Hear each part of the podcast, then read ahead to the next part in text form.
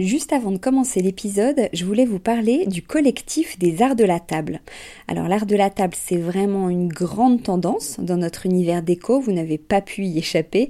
Toutes ces jolies tables qu'on peut voir en photo sur Instagram ou dans les magazines, qui nous inspirent, qu'on a envie de reproduire quand on reçoit, ou même au quotidien. Tous ces chefs et ces restaurants qui font attention autant au contenu qu'au contenant, et toute cette jolie vaisselle qu'on peut voir dans les boutiques, eh bien c'est tout ça que défend le collectif des arts de la table, qui a pour ambition donc de promouvoir et de valoriser la filière française des arts de la table. Grandes marques, créateurs indépendants, artisans et détaillants passionnés, ils sont tous unis d'une même voix pour faire rayonner leur savoir-faire et leurs produits mais aussi pour vous inspirer.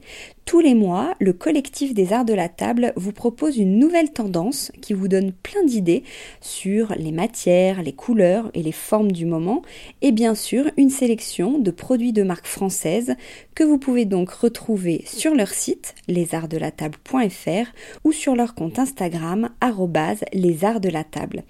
Allez, place à l'épisode maintenant.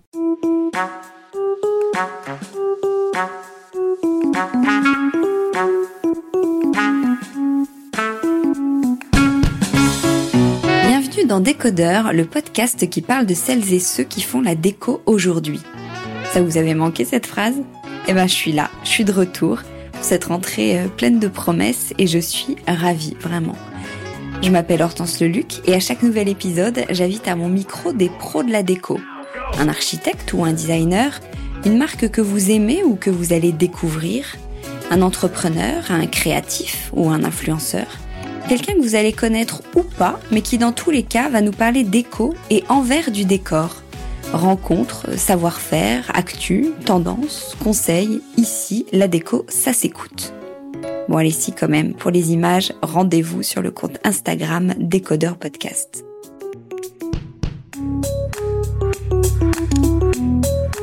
Cette semaine, c'est la rentrée. Et qui dit rentrée dit fourniture. Je suis donc avec Maxime Brenon et Julien Crespel qui ont bousculé le marché de la papeterie avec leur marque Papier Tigre. Au programme, des crayons, des stylos, des ciseaux, des trousses, des tas d'accessoires et même un peu de déco, mais surtout du papier, des agendas, des calendriers, des semainiers et plein de carnets, de toutes les tailles, toutes les couleurs et même sur mesure. Des produits audacieux, durables, imaginés et conçus en France. Alors si votre cartable n'est pas finalisé et que vous rêvez d'une rentrée bien organisée, tendez l'oreille, tout ce qui suit devrait vous plaire. Bonjour Maxime, bonjour Julien. Bonjour. Salut. euh, Qu'est-ce qui manquait dans le monde de la papeterie? On attaque euh, directement. Qu'est-ce qui manquait dans le monde de la papeterie au moment où vous avez décidé de créer euh, Papier Tigre? Il manquait tout. Il manquait beaucoup de choses. En fait, euh, c'était un vrai euh, dépoussiérage qu'on voulait opérer, euh, et dans les usages et dans le look des produits. En fait, la papeterie, comme vous avez commencé par le dire, quand on a commencé, c'était de la fourniture, c'est-à-dire que c'était des objets utilitaires qui, étaient là pour répondre à un besoin, un service. Et donc, ils répondaient à leur fonction. Ils existaient, il y avait tout ce qu'il faut. On pouvait acheter des feuilles de papier, des carnets, mais uniquement pour répondre à leur fonction. J'exagère peut-être un tout petit peu, mais en gros, il y avait la dimension de plaisir, de choix, de goût, d'accessoires, de cadeaux était, en tout cas en France, assez absente. côté, ouais, clairement. Et, euh, et nous, on, on, y a apporté euh, une, une vraie touche euh, créative à ce marché. On a, avec Julien, on, on, travaillait euh, ensemble dans son studio de création, donc on avait cette, cette valeur ajoutée ultra créative. Et puis, euh, en parallèle, on avait aussi ce savoir-faire de fabrication, puisqu'on fabriquait pour d'autres marques euh, des objets imprimés. Et on s'est dit, mais il manque un truc, il y a, peut-être une carte à jouer, les usages vont, vont changer. Est-ce qu'on n'essaie pas de de lancer une marque et il n'y avait pas une vraie démarche entrepreneuriale. C'était pas calculé, c'était pas, c'était vraiment du du ressenti, du pressenti et, euh, et très à l'instinct. Et alors dans ce qui manquait, le corollaire de, de tout ce qu'on vient de dire, c'est euh, alors là je parle en tant que euh, directeur artistique, graphiste, illustrateur, c'est un domaine qui avait pas du tout été investi ou très peu par les créatifs. Euh, c'est un domaine qui avait été très peu exploré euh, par les créateurs, les graphistes, les peintres ont toujours fait, euh, je ne sais pas pourquoi d'ailleurs, de la vaisselle, des assiettes. Les graphistes ont toujours travaillé dans la communication culturelle. Ils faisaient des affiches de théâtre ou d'opéra, ce que nous on faisait d'ailleurs avant de lancer Papier Tigre. il y avait plein de domaines où les graphistes, les illustrateurs et les, et les artistes s'exprimaient. Et très bizarrement, alors qu'on est sur un support imprimé et proche du papier, ce qui existait à l'époque, qui est pas si lointaine puisqu'il s'agit de 2012, dans le domaine de la papeterie, à part deux ou trois petites exceptions, ce qui existait était extrêmement pauvre. Donc il manquait aussi juste de la créativité. C'est vrai que spontanément, on est dans une société qui se digitalise, je dirais entre guillemets. Alors, c'était quand même un pari de, lancer une marque de, de, papeterie. Ouais, carrément. À l'époque, c'est vrai qu'on nous a un peu pris pour des fous. Euh, et à un moment où tout le monde essaie de bosser sur une app, nous, on fait un truc hyper old school. Euh, de la papeterie et de la fabrication de produits, quelque chose de physique. Et en fait, on a eu le, nez plutôt assez creux, puisque on a donc en plus de changer le, look des produits, on a aussi euh, commercialisé la, marque et, tout notre univers de façon euh, très digitale. Donc euh, on n'est pas du tout contre le digital, au contraire on fonctionne avec. Et, et notre pari à l'époque, qui s'est avéré juste, c'est que la papeterie, et si on prend l'exemple du carnet, c'est un très bon compagnon d'une vie digitale. ça ne le remplace pas du tout, ça remplace pas Google. Euh, mais ça va avec. Et, et c'est là tout, tout l'intérêt en fait. C'est le changement de ses usages, c'est ce que disait Julien, c'est euh, le changement de la papeterie de, de consommation, la papeterie, euh, ouais, la fonction de fourniture qui s'est transformée en, en, achat plaisir euh, et en, en outil qui accompagne ta vie digitale. En fait, au sens propre, on s'est dit la, le, le, digital va revaloriser le papier. C'est-à-dire que euh, on va pas se mentir, euh, avec l'avènement du digital, la grosse industrie papetière de mass market, de fourniture, a énormément euh, morflé, a beaucoup euh, chuté, l'ordre de 20% par an. J'ai plus les chiffres exacts à l'époque, mais c'était quelque chose de, de ce type-là. Donc c'était, je pense, qu'a été douloureux pour pas mal de gros industriels du papier et pour les imprimeurs et pour toute une, partie de l'activité. Mais nous, on s'est dit que paradoxalement, ça allait, euh, le fait qu'il y ait moins de consommation allait transformer cette consommation en une consommation choisie et non plus subie euh, par l'usage, euh, choisie pour le plaisir, et euh, du coup qu'on allait être, que les gens qui allaient consommer, continuer à consommer du papier allaient être capables de dépenser un peu plus d'argent puisqu'ils le font par choix et par plaisir et non plus par nécessité. Et donc la notion de, euh, en fait, que le, que le digital allait vraiment redonner une valeur euh, d'usage sentimental, affective, euh, de, de, représentation à tout les, à tout ce qui est en papier. Et c'est pour ça qu'on l'a, que ça allait très bien avec notre idée de réinvestir le, la création dans le domaine de la papeterie et de pouvoir euh, s'exprimer à travers la papeterie. C'était aussi de se dire que du coup, comme on le faisait par choix et par goût, on pouvait traiter la papeterie quasiment comme un accessoire de mode. Et donc travailler du coup aussi, non plus en faisant des basiques, mais en faisant des collections en faisant des, euh, des collections qu'on euh, renouvelle régulièrement, en, en, travaillant sur des thématiques euh, et en ne réimprimant euh, jamais, même un best-seller. On le crée, il existe quand on le sort et il vit sa vie et après il n'existe plus et on le et on le trouve plus et on se renouvelle et on recrée et on recommence. Alors comment on crée un, comment on fabrique un, un carnet? Ça c'est Julien qui va vous expliquer. En fait, alors, sans, que ce soit trop technique, euh, mais vraiment comment les, les, différentes étapes, le studio de création à l'impression, mm. les, les... L'ensemble de la chaîne, parce que ça, ça suppose beaucoup de choses très différentes. ça a l'air très simple. En moins de hein. deux minutes. Alors en moins de deux minutes. Alors on va aller très vite. Non, j'exagère, mais vraiment. Euh. Alors en amont, avant toute chose, on, on construit un, un exercice de, de, design pur qui est de se dire, euh, on va créer un objet. Cet objet, il va être fabriqué, il va avoir un prix, il va être revendu, donc il faut penser à toute la chaîne et se dire alors il va faire combien de pages, sur quel papier on va l'imprimer, quel va être son format, comment il va être relié, etc. Une fois qu'on a déterminé ces étapes, il y a une partie purement créative qui va consister à, enfin en tout cas concernant les carnets papier tigre, à décider ce qu'on va imprimer sur la couverture et sur le dos.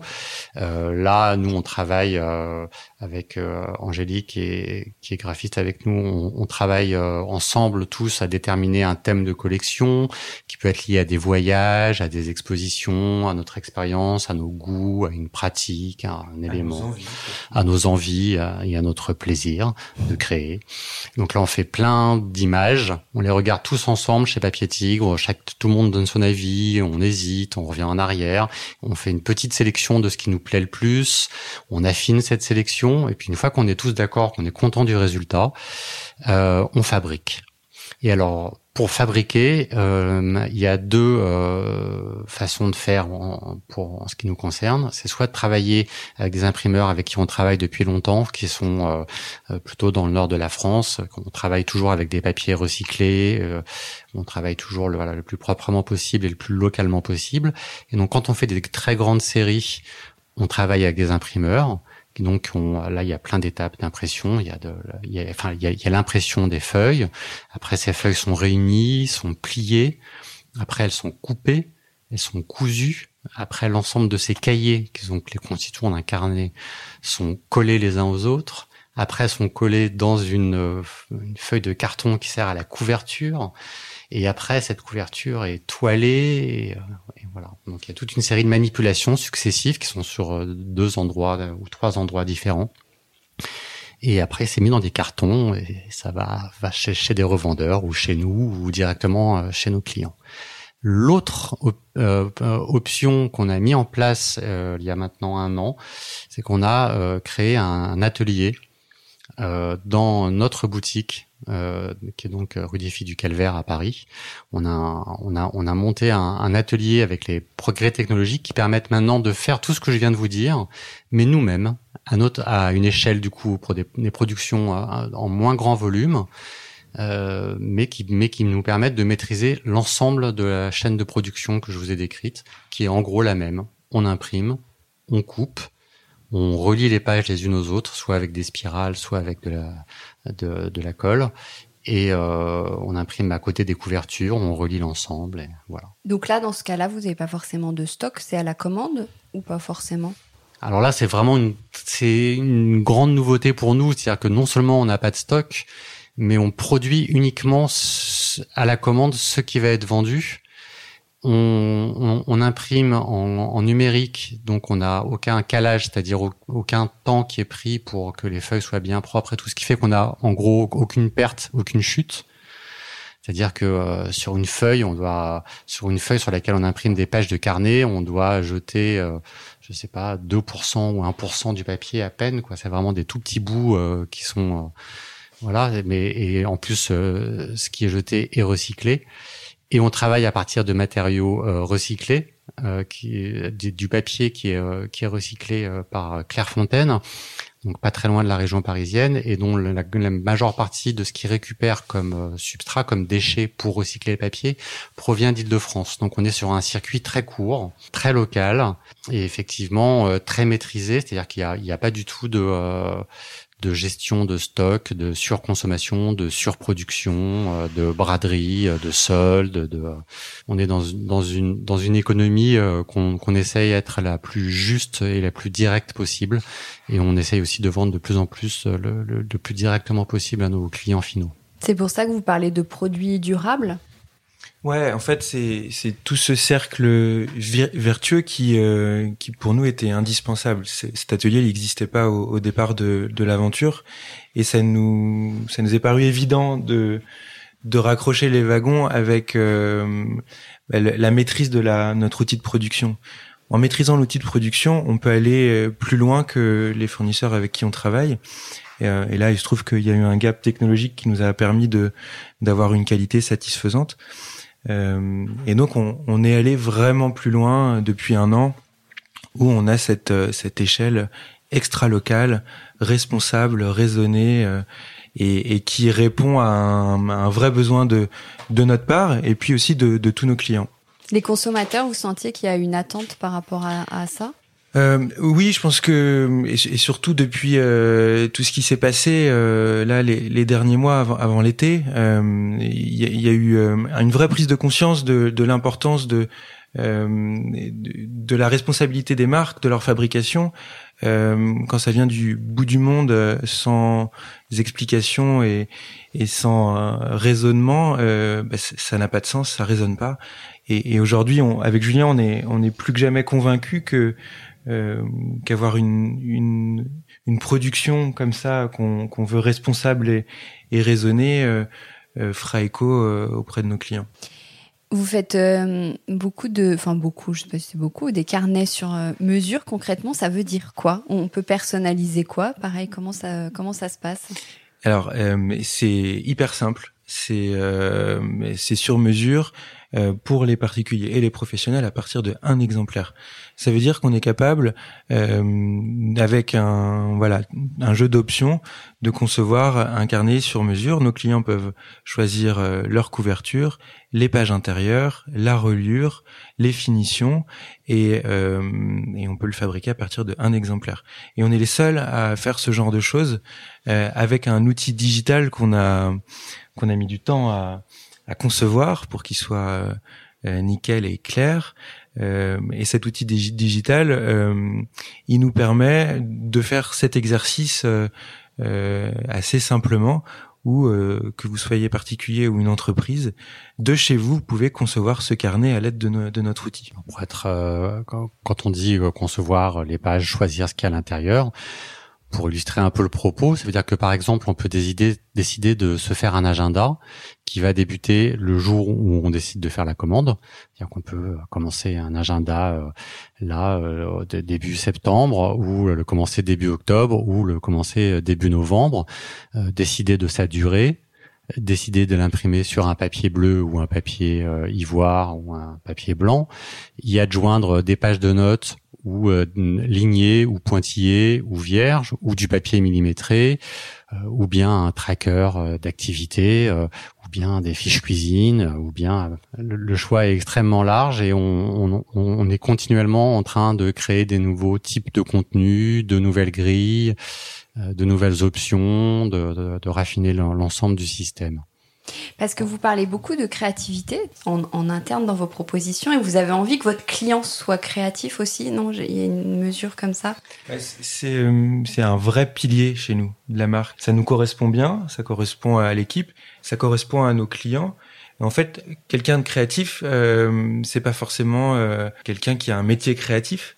Euh, ça peut être quelqu'un qui a un, hobby créatif, ça peut être quelqu'un qui a envie d'être créatif. Euh, en fait, la créativité, elle, elle, répond à plein de plein de types de, de personnes. En fait, on essaie de faire des outils pour répondre aux besoins de créativité de tout le monde et en leur laissant toute la souplesse de choix pour se, se, se concevoir leur outil idéal. Et d'une certaine manière, on se dit qu'on est co-créateur de nos produits avec les utilisateurs. Mmh.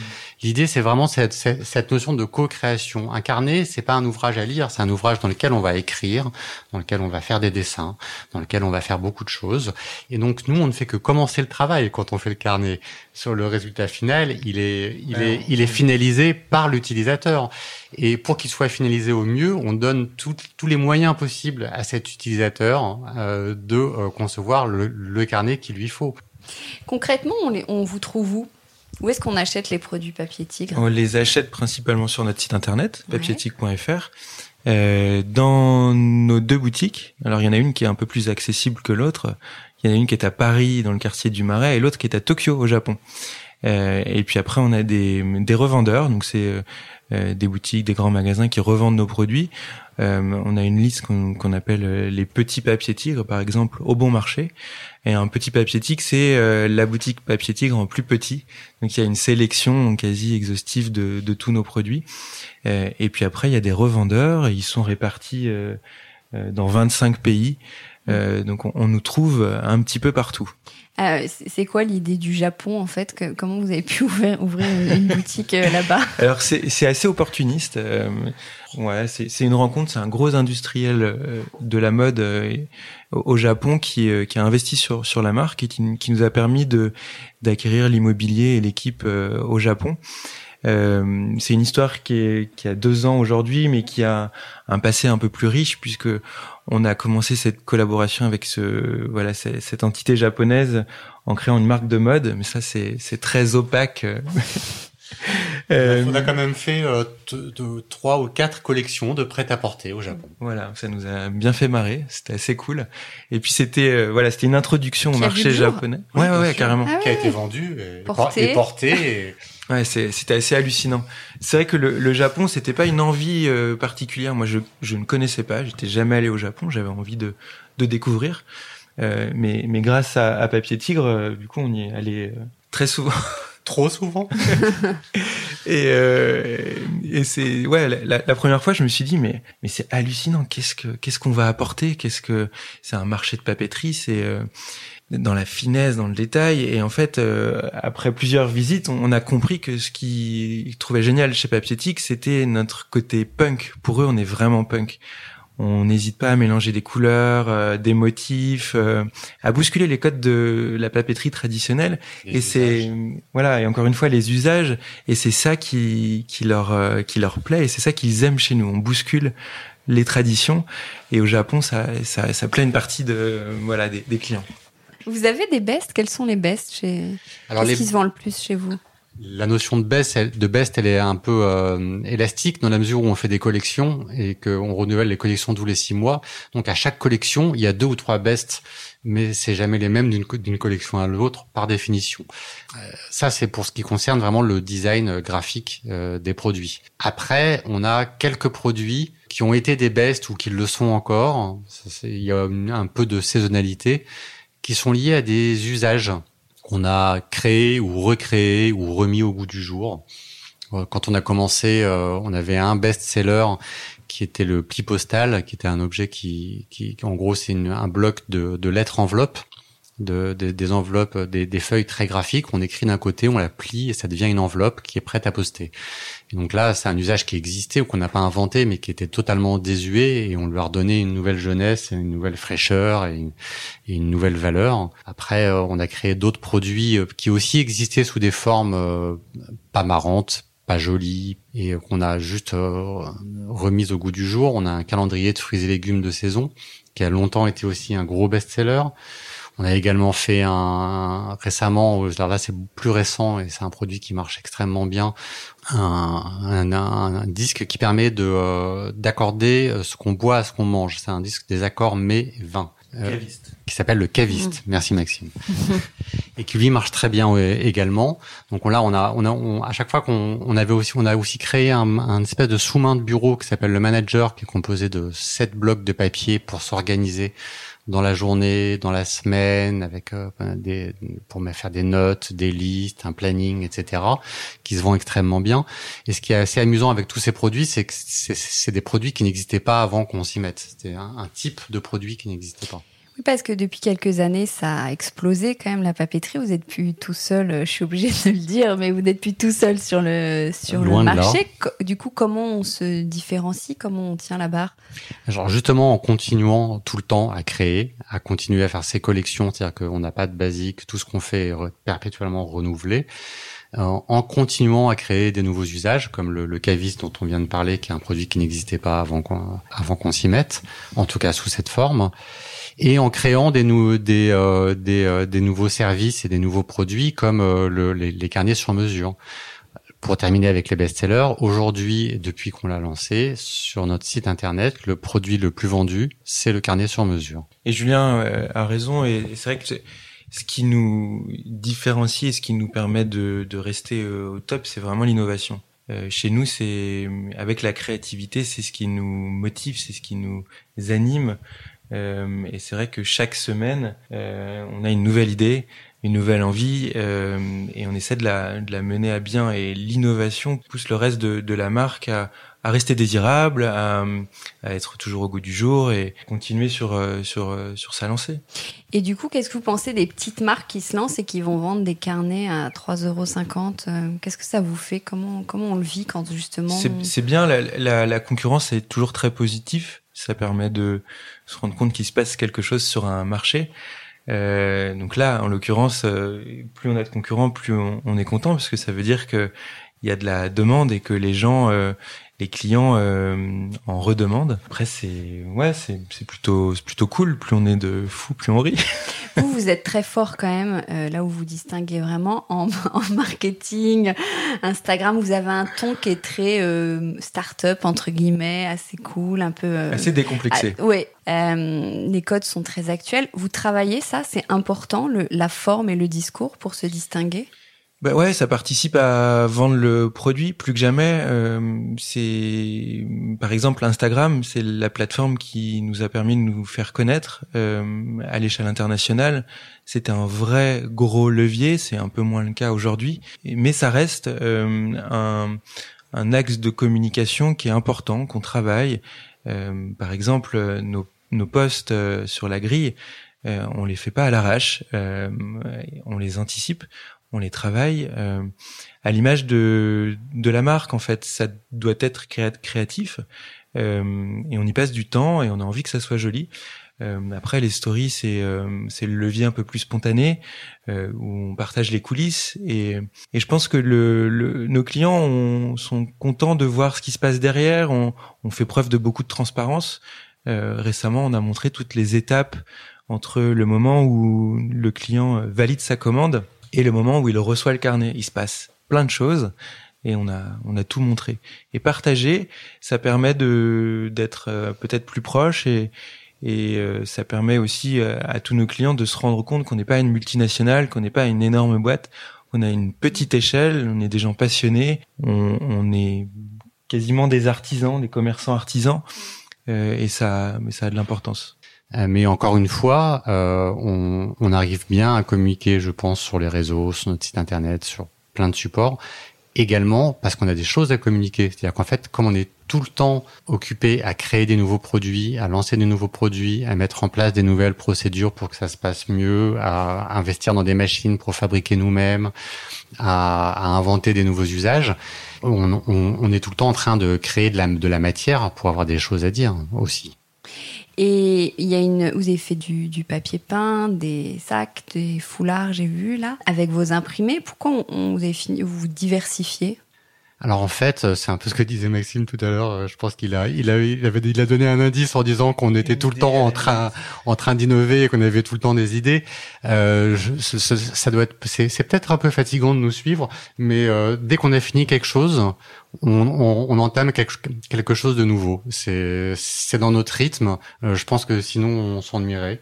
Vous avez fait notamment, euh, l'un de vous en parlait tout à l'heure, une collab avec euh, Bonsoir. Alors Bonsoir, je l'avais interviewé euh, l'épisode 44, j'ai regardé hier. Comment est née l'idée? Comment vous avez travaillé? C'est vous, vous avez apporté euh, quoi le, le, le, dessin, le motif? Non, bah comme souvent dans ce genre de choses, c'est une rencontre on les a rencontrés, on a discuté, on s'est bien entendu, on a parlé. Ils ont dit ah mais moi j'adore ce que vous faites, ah ben moi moi aussi j'adore. Et puis en discutant, on s'est dit ah mais il faudrait absolument euh, que vous fassiez une paire de draps. Ben oui, mais si on fait une si on si on fait une parure de draps, il faut que aussi qu'on fasse un carnet. Mais qu'est-ce qu'on pourrait parce que sinon c'est pas une collaboration, c'est l'un qui travaille pour l'autre. Donc euh, essayons de travailler ensemble et de que chacun apporte quelque chose et en, en, se disant ça, on, s'est dit mais qu'est-ce qu'on va faire? Bah, On va pas écrire au lit. Qu'est-ce qu'on fait au lit? Au lit, mm. on dort. Donc euh, si on dort, on rêve. Si on rêve, on oublie. il faudrait s'en souvenir parce que c'est quand même euh, passionnant le monde des rêves. Puis euh, en parallèle, nous ça nous a kiffé de d'habiller une, une parure de, de drap. C'est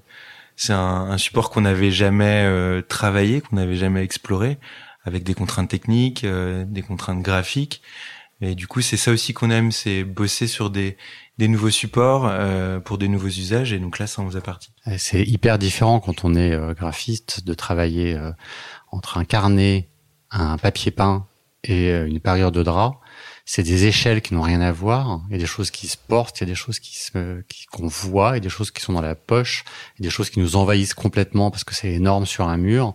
Là, les draps, c'est un truc très différent. On est collé au drap, mais en même temps, on est loin quand on regarde le lit. On, on a une espèce de masse de couleurs énorme dans une pièce. Enfin voilà, c'est un créativement, euh, c'était quelque chose de très nouveau et c'était toujours passionnant de se mettre sur un, un nouveau support. Vous êtes combien aujourd'hui chez Papier Tigre? On est une dizaine. Et entre vous deux, quelle est la Vous êtes euh, cofondateur. Quelle est le, la répartition des rôles? Euh, C'est assez simple. En fait, à la base, Julien, c'était mon boss. Je suis resté un petit peu. euh, Comment vous êtes rencontrés? C'est vrai qu'on a euh, même En fait, pas... je, je, travaillais pour lui. Il avait un studio de création et, euh, et moi, j'étais chef de projet. Et c'est euh, dans le, le, cadre de ce studio qu'on a monté Papier Tigre très vite. Donc on s'est associés très vite. Donc à la base, vous êtes tous les deux euh, graphistes, je sais pas comment. Alors euh, Julien, il est, euh, je parle pour toi, j'aime bien. il est, euh, il est euh, designer industriel et moi j'ai plus un bagage d'école de commerce. C'est ça aussi qui fait l'intérêt du binôme, c'est qu'on a tous les deux des, voilà, des, des bagages qui sont différents et, et c'est, c'est très complémentaire. On s'est improvisé euh, tous les deux euh, entrepreneurs sur le tas. Mais euh, donc on est tous les deux euh, entrepreneurs et, et, on essaie de diriger cette société le mieux possible. Mais c'est vrai que sinon, euh, le binôme, il est vraiment euh, créatif, marketing, communication, graphisme. Vous discutez chaque projet ou il y en a un qui... Ouais, c'est, c'est assez main dans la main. Il n'y a pas de... de projets euh, sur lesquels euh, moi j'aurais 100% euh, d'investissement et Julien zéro. C'est vraiment très ouais un travail d'équipe. C'est un travail d'équipe et on essaye aussi d'impliquer vraiment tous les gens qui travaillent avec nous à tous les stades. C'est-à-dire qu'on a besoin et envie d'une équipe qui est globalement créative, chacun dans son domaine, mais on essaie de faire en sorte que chacun soit impliqué dans la création, dans les choix, dans la stratégie. Alors, Décodeur, à la base, c'est un podcast d'écho. Vous êtes euh, sensible à, à, à ça? Pas du tout, vraiment. Absolument pas. Ça... ça... ressemble à quoi chez vous, par exemple? Euh... L'un des l'autre Alors, on, a, on a passé beaucoup de temps chez nous euh, il y a quelques mois, pendant, pendant, le confinement. confinement. Euh, alors, chez moi, c'est c'est au dernier étage. Euh, c'est très lumineux, c'est très ouvert parce que c'est un vieil immeuble, euh, mais qui est pas haussmanien, qui est plus années 70. J'ai aussi la chance d'avoir une terrasse, donc c'est vrai que j'ai un environnement qui est, qui est, très cool et très calme au cœur de Paris. Euh, et après pour la déco, les murs sont pas blancs, euh, il y a des murs qui sont bleu fluo, des murs gris. Euh, le mobilier, il est plutôt années 50, 60. Et après, c'est un doux mélange de euh, de souvenirs rapportés de des quatre coins du monde. Euh, voilà, j'aime beaucoup mon appart. Alors, en ce qui me concerne, euh, j'habite aussi dans, dans, dans, dans, le centre de Paris. J'ai un duplex, deux derniers étages, dans le dixième arrondissement, où d'où je vois le ciel partout, ce qui est très agréable. Et en fait, euh, ma compagne est aussi euh, a aussi un métier créatif. Elle a la marque Macon et Lesquois qui fait des bijoux brodés, et elle travaille en, à, à la maison. Donc c'est vraiment un, un appartement euh, où habité par euh, par des designers. Euh, ce qui fait que du coup, nous c'est l'inverse, tous les murs sont blancs et euh, on a besoin de, de, pouvoir projeter un peu des choses différentes euh, tous les jours euh, de manière créative sur notre intérieur. Et du coup, c'est très éclectique. Il y a beaucoup de meubles anciens. Le, le père de ma compagne était antiquaire, donc on, a on a beaucoup de vieux meubles. Euh, on a aussi des choses très contemporaines faites par des amis. On a plein d'amis designers. On a fait des études de design, donc on est euh, beaucoup équipé euh, par le design contemporain d'amis, euh, des antiquités. On voyage beaucoup, donc on a, on ramène des choses un peu de, des quatre coins du monde, d'Inde, du Mexique, d'Asie, beaucoup. Donc il y a une espèce de de, de, de, de bordel organisé, mais qu'on essaie de maintenir un peu minimaliste, parce qu'on a aussi besoin de pouvoir faire le vide pour créer. Il y a une partie de l'appartement qui est un, un bureau, atelier. Euh, qui est une, une, une montagne de, de, de, désordre, de, de création. Et euh, voilà. Votre dernier achat déco, par exemple, vous vous souvenez? Je me souviens pas réellement parce qu'on est pas mal meublé avec ce qu'on fait nous, étant nous-mêmes euh, designers. Donc il y a pas mal de bouts de choses qui viennent de, de euh, qui sont des bouts de proto, euh, d'ateliers, euh, ou alors de choses qu'on a bricolées nous-mêmes. C'est on, achète très peu de, de, de, déco pure, à part des, des objets très bizarres. J'ai récemment ramené une baleine en fonte de des, des États-Unis, voilà, par exemple. Bonne galère. oui, on a eu un, on a eu un petit moment de frayeur à la douane, je dois, je dois avouer, parce que dans, dans, dans les rayons de la, de la, de la douane, de, l'avion, c'était, on a, on a eu peur de pas prendre notre avion tellement ils ont mis longtemps à, à comprendre quel était cet objet. euh, tes derniers achats déco, Maxime. Ah alors, euh, ben, est-ce que tu considères que les plantes c'est de la déco? Oui, ça, on va dire c'est lifestyle, c'est de quelque chose dans la maison. Ouais, en fait, je, je me suis découvert une, une passion, c'est ah le, le, jardinage euh, pendant le confinement. C'était, euh, ouais, j'ai vu les, les plantes pousser pour la première fois sur la terrasse. Et euh, ouais, et ça m'a permis de canaliser mon, mon énergie et mes angoisses. Et, d'ailleurs, je fais une parenthèse sur le confinement. Quel impact ça a eu sur... Je reviens à un truc hyper sérieux tout d'un coup. Quel impact Comment vous étiez organisé euh... Quel impact euh, Est-ce que ça a eu un impact euh? je, je pense que ça a eu un impact énorme. Je pense qu'il y a très peu de gens qui peuvent dire l'inverse, en fait, mm-hmm. sans mentir. Il y a deux niveaux. Il y a une, un sur la vie personnelle où, euh, Finalement, ça a été beaucoup plus euh, doux, tranquille et simple que je le pensais. J'étais avec euh, ma femme et ma fille, on s'est extrêmement bien entendu et il n'y a pas eu un mot plus haut que l'autre et, c'était même assez agréable d'être en famille. Euh, et voilà, il y a, je pense qu'il y a un effet du confinement qui est qui est inattendu, c'est qu'en fait c'est une privation de liberté et que finalement c'est ça peut être reposant de plus avoir à faire de choix. On en parlait avec beaucoup d'amis. Je crois que c'était un remède euh, absolument radical contre le FOMO. Ouais, t'as plus l'impression de louper des choses. Et en fait, le plus dur d'un point de vue personnel, moi je partage ce que Julien a dit complètement.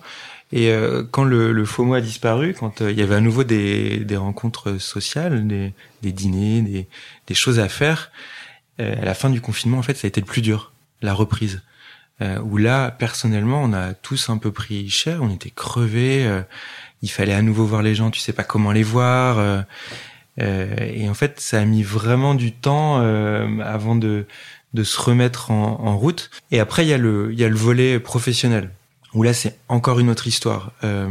en tant que chef d'entreprise, je pense que c'était une vraie... Il y a eu beaucoup de stress, parce que tout s'est arrêté. On a vraiment coupé les vannes à tout point de vue euh, parce que euh, l'activité c'est l'activité s'est stoppée.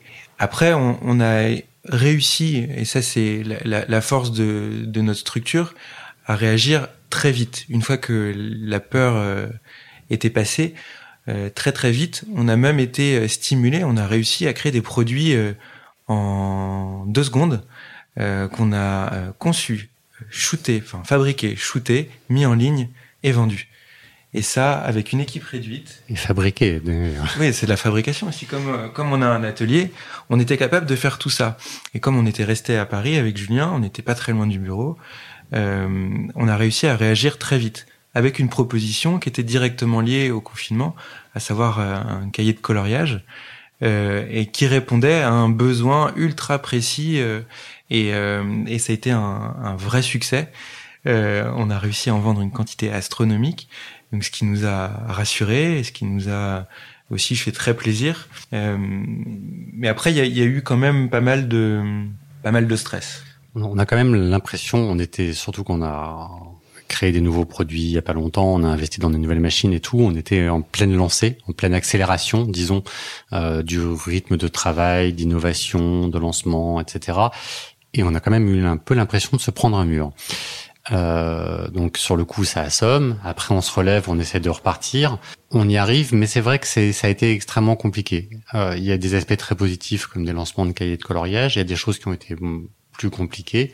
Euh, tous nos revendeurs ont arrêté de travailler. Euh, donc, enfin voilà, nous, on était vraiment à, pas loin de zéro dans, dans, dans l'activité. C'est compliqué humainement aussi, c'est-à-dire que c'est compliqué. On a une équipe de 10 personnes et, euh, d'un coup, c'est qu'il faut expliquer à tout le monde euh, que ça va pas, mais qu'on va les rassurer quand même et qu'on va y arriver, mais qu'on va devoir se réorganiser. Et les infos tombent goutte à goutte, donc on se réorganise en fait toutes les semaines. Et euh, le déconfinement, c'était pareil. On, on réagissait d'une semaine à l'autre, comme tout le monde, euh, avec euh, un nouveau cahier des charges, des nouvelles consignes, un, des, une nouvelle économie, une nouvelle vie, des nouvelles règles. Et ça a continué comme ça, on continue. Et en fait, en fait, voilà. Du coup, c'est un, c'est aussi une espèce de de challenge, on va dire, même si j'aime pas tellement ce mot pour pour une société, qui est de de se réinventer continuellement. Ça tombe bien, on est plutôt habitué à se réinventer continuellement. on est juste passé à la vitesse supérieure. Ouais. Donc justement là, c'est la c'est la rentrée. Qu'est-ce que vous vous souhaitez? Est-ce que vous avez une bonne résolution de rentrée, une envie Qu'est-ce que tu as dit avant de commencer La euh, rentrée je, je, disais la rentrée, c'est notre métier. Voilà, la rentrée, c'est notre métier. C'est une saison qui est, qui est, très importante pour nous.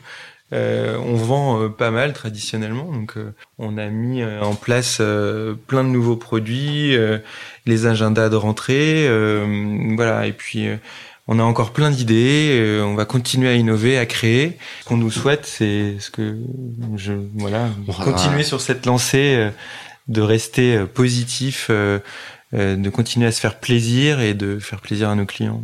C'est quand même un moment pour moi la, la, la rentrée, c'est vraiment d'une ah, c'est l'excitation quand on est enfant d'aller faire ses, euh, les, euh, les courses et de, de, de s'acheter des belles fournitures, euh, d'être euh, d'être content de reprendre le travail après un bel été et d'avoir des jolis outils pour bien faire son boulot. Et moi, je me souviens vraiment de quand j'étais môme, ça me rendait dingue. J'adorais ce moment où euh, où j'allais euh, avec mes parents euh, choisir des cahiers, des stylos, des trousses, commencer un cahier neuf, remplir sa trousse.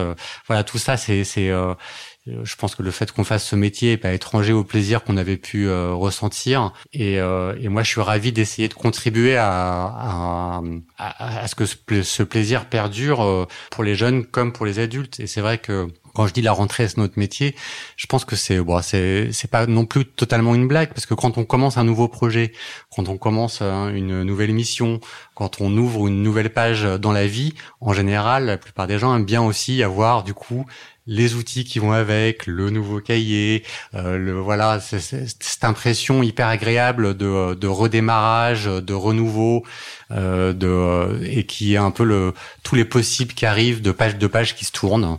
Au sens propre comme au sens figuré. C'est très beau, beau comme fin.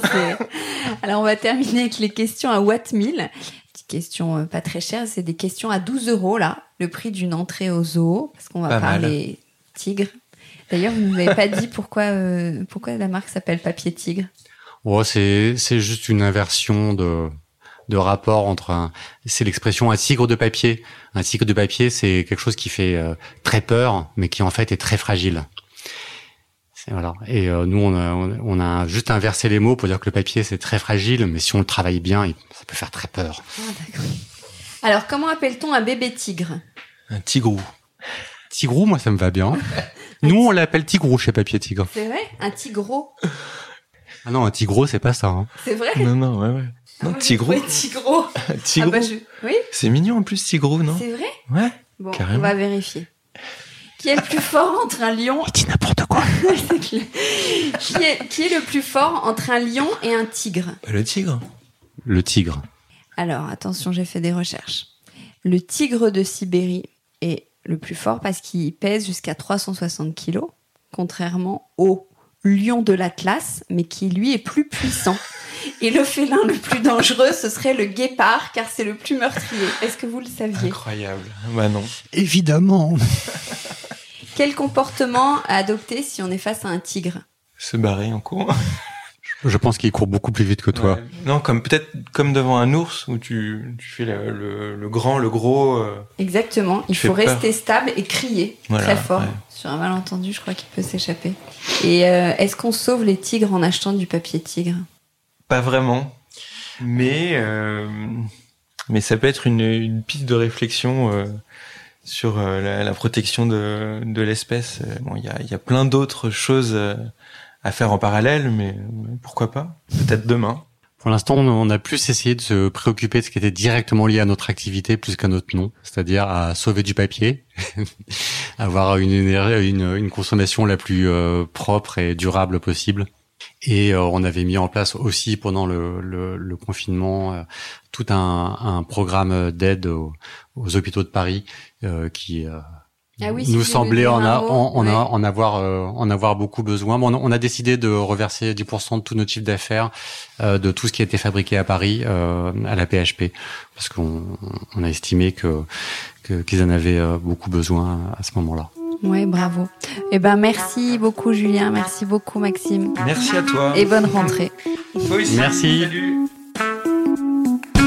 Décodeur, c'est terminé pour aujourd'hui. Merci beaucoup d'avoir écouté en entier. Si vous avez aimé, n'oubliez surtout pas de vous abonner à ce podcast pour ne pas rater les prochains épisodes chaque vendredi.